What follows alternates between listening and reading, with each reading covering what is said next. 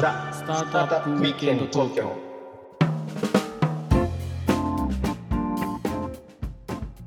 はい皆さんこんにちは。はい、こんにちは。ロックウィステリアのフッティです。ひろきちゃんです。はい今日もザ・スタートアップウィークエンド東京の時間がやってまいりました。はい。ということで いや大丈夫？ひろきちゃんなんかちょっと。大丈夫？大丈夫よ、大丈夫。大丈夫？はい。ねはい、株式会社ユニバースですね。藤川さんです。よろしくお願いしますユニバースの藤川です。よろしくお願いします。まあ前回最後の方にねいやいやそもそもなんでこれ兄弟でわざわざ起業しようとしたんですかみたいな話を まあちらっとして、まあ、それ来週しましょうかって話になったんで、まあうん今日はこのまあ起業家人生みたいなうん。ところを歩むにあたって何があったのみたいな、まあ、ちなみにひろきちゃんもひろきちゃんあれですよ最初はい。東京で IT そうなんんですよ。か住宅会社みたいなそうなんですよ CRM とか作ってたんですけど私の場合はもうあの地元というか故郷が大震災で津波で壊滅しちゃいましてでそこからアグリテックというか農業をねスタートしたっていうちょっと変わったキャリアでねやっぱそう何かねきっかけがありますよね。うんきっかけがあると思うんですよね。うんでまああの藤川さんの場合は最初会社員ですか？キャリアの最初って。最初の最初は実はデザイナーですね。へー。あのええグラフィックデザイナーまあ実際直業細かいところで CI デザイナーっていうそのえっとロ企業のロゴとかコンセプトとか、うん。そうそのコーポレートアイデンティティを作るデザイナーとして福岡であの実は弟子入りから始まりましたね。えあのー大御所のデザイナーの人に弟子入りしてあのそこから、えーそれ名前出してもいいんですか？今もでももうもしかするとないかもしれないですあね。そうまあそういうそういう事務所みたいなところに入られる。ですですまあ、そういう時代ですよね。あの今もそうかもしれないけどね、おグラフィックデザイナーってやっぱり大御所がいてさそこになんか入るっていうそういうキャリアのねあれだよね。ですね。でも実え際僕ななんで福岡なんですか？あ僕はもともと福岡出身でそう最初は福岡で社会人人生を始めたって感じですね。あそうなんですか。そうなんですよ。あそので大学もじゃあ専門大学っていうかなんかそう専門のなんかそういうデザインの、ね。デザインの学校を卒業して、あへー。まあ、どっちかというともう早く現場に入りたいっていう。早く手を動かしたいみたいなところであの割と在学中からちょっとインターンでそのそこに弟子入りして、まあ、結構ん。60代のぐらいのデオーシャンデザイナーの方に弟子入りさせていただいたと。すごいそれないつ頃ですか？それは。なので2010年ぐらいですね2010年かうん9年ぐらいの、はい、感じです。まあリーマンあっただ中みたいな感じの？ですね。ねそれで大御所のなんか修行期間って結構もう超ハードで昼夜なくずっと事務所にいるみたいなそんな生活なイメージですけどそんなもんなんですか？ああでもちょっと多分普通のなんかこはいう弟子入りとちょっと特殊ではあるかなと思います。あの確かにまあでもなんかこうなんですかねいろんなデザインとかきいなんか企画書も僕が書かされてたんですけど、えーなんかその昼間はめっちゃその事務所でめちゃくちゃディスカッションしながらいろいろして、で午後は解放されてあとは明日明日の朝までこれ仕上げてきてよろ みたいな感じ で。いい事務所ですねなんか。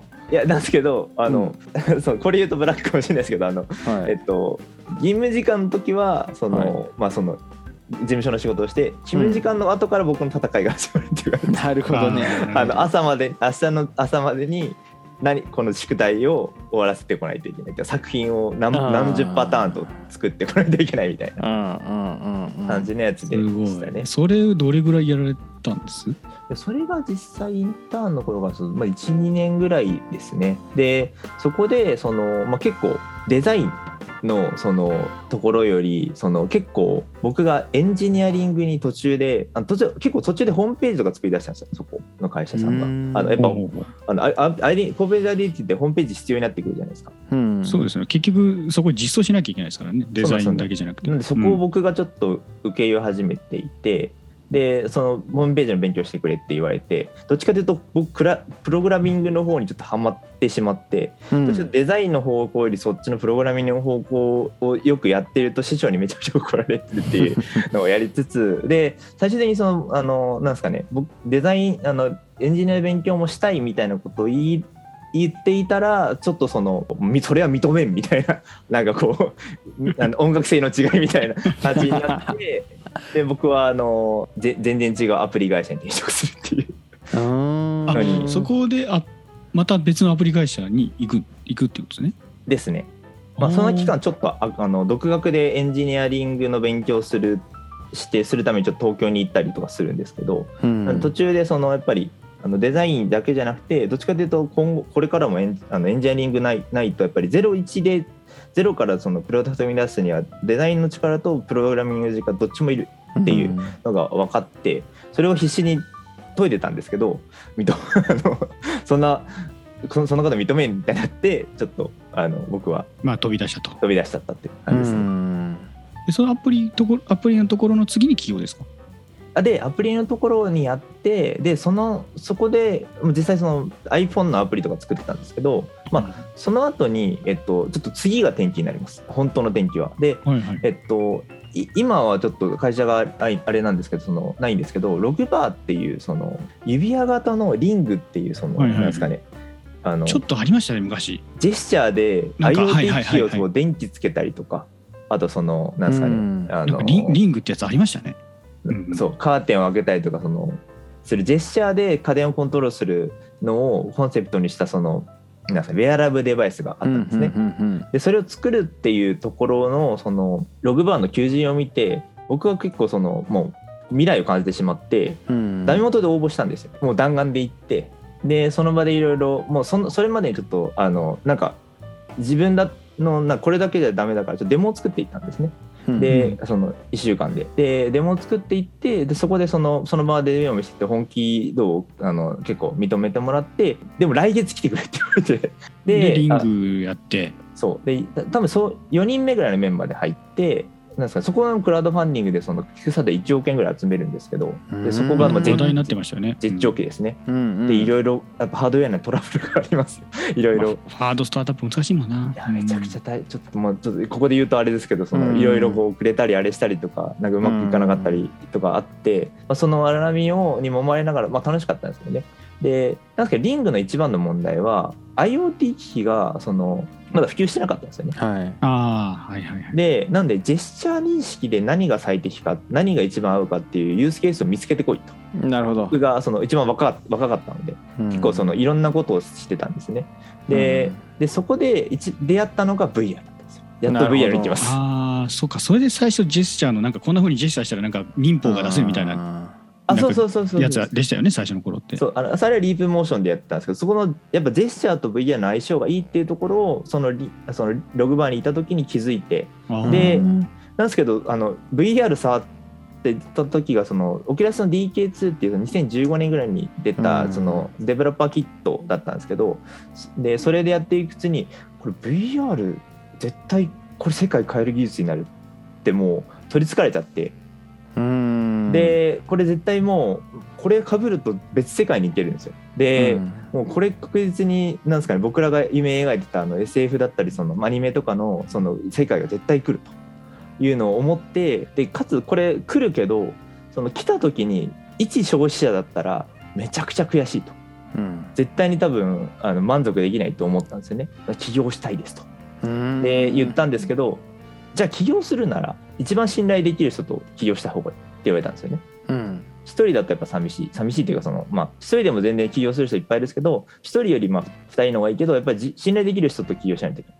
でそこで思いついたのが弟だったんですね。へえそうなんだ。なるほど。あでも当時えうん。なんかスバルでデザインやってたんでしたっけ？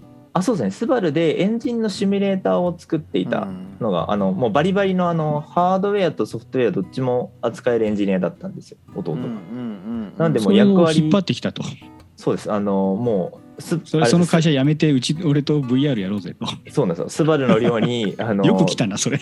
当時あの、まあ、デスクトップ PC をあのキャリーバッグで担いでいって、狭い量で VR をかぶせて。そうから昔だからちゃんとしたスペックのもんっつったらもうノートじゃ無理ですもんね。そうなんですそうなんでそれでかぶせてでその VR すげえだろう。起業しようぜ。って引き抜きましたとかやめさせて起業しました。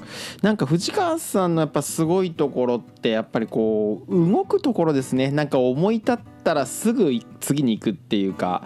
だからこういろんななんて言うんだろう。こうチャンスの目がこう次々こうなんて言うんだろうね。それをこうチャンスの目を見つけながらそれをすぐ摘み取って次に行くからなんかこうねどんどんどんどんこう進化していくんだろうなって今の話で思いましたね。いやありがとうございます。それはめちゃくちゃ嬉しいです、確かに行動力あの確かにスッと突然動くのは確かにありますね。巨匠をスッと脱出して 脱出じゃないか。ちょっと人聞きの悪いことした。そうですね。巨匠を飛び出して。話クソお世話になりました。って頭下げて、でその後フラッとね東京に来てでふらりと VR の企業しちゃうっていうね。やっぱそれだなと思いましたね。なんかかっこいいですね。ありがとうこございます。れいいですけどその巻き込まれたその弟さんの方はさ まああの普通に考えたら多分スバルでエンジン作ってる方が、まあ、安定はしてたはずなんですよね。あでもでもその時弟もそのどっちかというと少しくすぶっていてやっぱりそのへー。10年後ここにいるのかっていうのがもう見えちゃうんですよねやっぱり大きい企業だったら。はいやっぱりそのこのポジションじゃないですか最高点が。あの課長とかうん部長とか。そうよね。俺はそれでいいのかこの人生って思ってたっていうのを後から聞いてすげえいいタイミングで僕はセッターの引き抜きにしたっていうのちょうどいい時に後から気づく誘いがあって。本当に宇宙兄弟の逆版ってよく2人で言ってたんですけど あの兄が「お前それでいいのか?」っていう。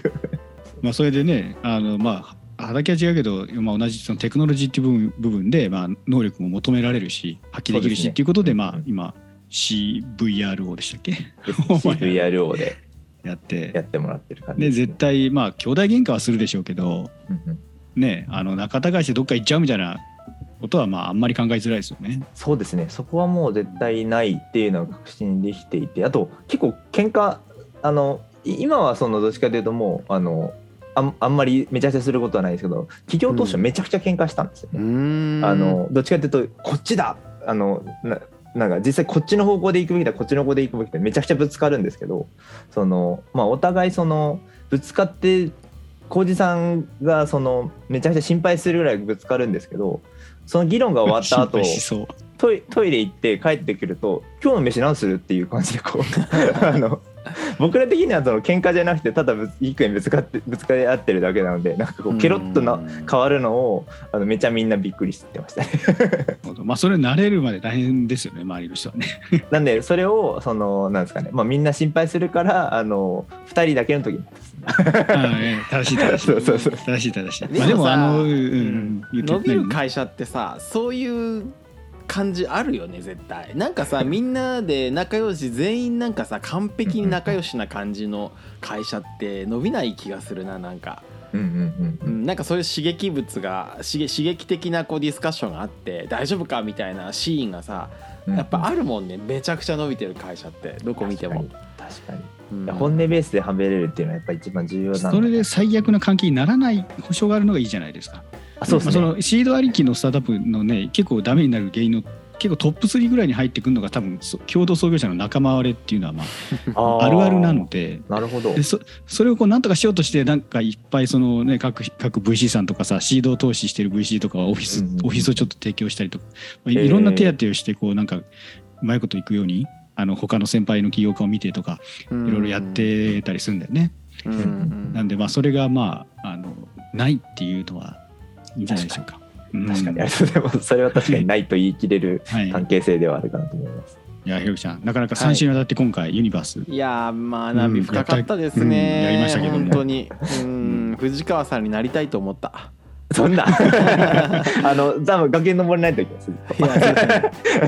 かっこいいなと思った、ありがとうございます。本当に、うん。ねこれだけ VR 業界っていうかね市場ほどうん。なんか期待されたり失望されたり期待されたり失望されたり 一人一つの大企業が急にやるって言い出してはやっぱりやられるんじゃないかみたいな言い出したり、やっぱりハード作ってみたりとか、まあ、そういう大きななんていうか波うねりみたいなものに、うん。ね、途中で途中で急にクリプト勢が急に出てきてなんなんやかんやそうです言ねい出してなおいおいおいってなって1年でまたそれどっか行っちゃったりとかして。うん。うん。なんか、まあ、そういうなんか周りのうねりみたいなものに巻き込まれまくってる業界って結構稀有だと思うんですよね。そうですね。もう本当に何年間いろいろありましたね、まあ、いろいろいろあったんですけど絶対言い切れるのがもうこの VR の可能性信じた信じて起業したんですけど、うん。その思いはもうずっとこれから変わらない、まあ、多分いろいろうん。僕が行動して変えてきたのはあったんですけどこれは絶対変わらないのがもう VR の可能性を信じてあのその未来が来るっていうのはもう変わらないっていうのはちょっと言い切れるかなと思います。うん。いいっすね、なんかやっぱりこういうなんかそうね浮き沈みがあるある黎明期のものってやっぱさ最後まで張り続けられるかっていうことでほぼ決まってて意外とさ大企業とかもポンポンややめちゃうじゃんか すぐうに。んもうしょうもないなって思うんだよね大企業見てると。晴れよお前ら金もさ人もあるんだからちょっと怒っちゃったりするんだけどでもやっぱりそれってさやっぱりなぜそうなるかっていうとその人たちがやっぱ人生かけて取り組んでないんだよね。可能性にかけてないんだよねその人たちって。だ今の藤川さんの話聞いてるともう本当さこれに張ると人生かけてっていうそれがあるところって本当強いと思うしもうガンガンいってほしいですね。もう大応援したいなと思いました。ありがとうございます。もうむしろ未来に引き寄せるぐらいのレベルで頑張ります。だね、はいはい、じゃあ3週にわたってあの、はい。お送りしましたユニバースですけども。まあねいい話が聞けてよかったと思っております。どうもはい藤川さんありがとうございます。いや、ありがとうございました。あの、めちゃくちゃ、あの、楽しく喋らせていただきました。最高でした。熱かった。よかったです。はい。じゃあ時間切りがちょうどいいんで今日はあこれぐらいにしてまた、はい。あ次のエピソードにつなげていきましょう。そうしましょはい、えーよかったらコメント高評価チャンネル登録あとツイートをしてくださると嬉しいです。うはいではねまた次回「ザ・スタートアップウィークエンド東京でお会いいたしましょう。今はい。回はこの辺で。さよなら。ありがとうございました。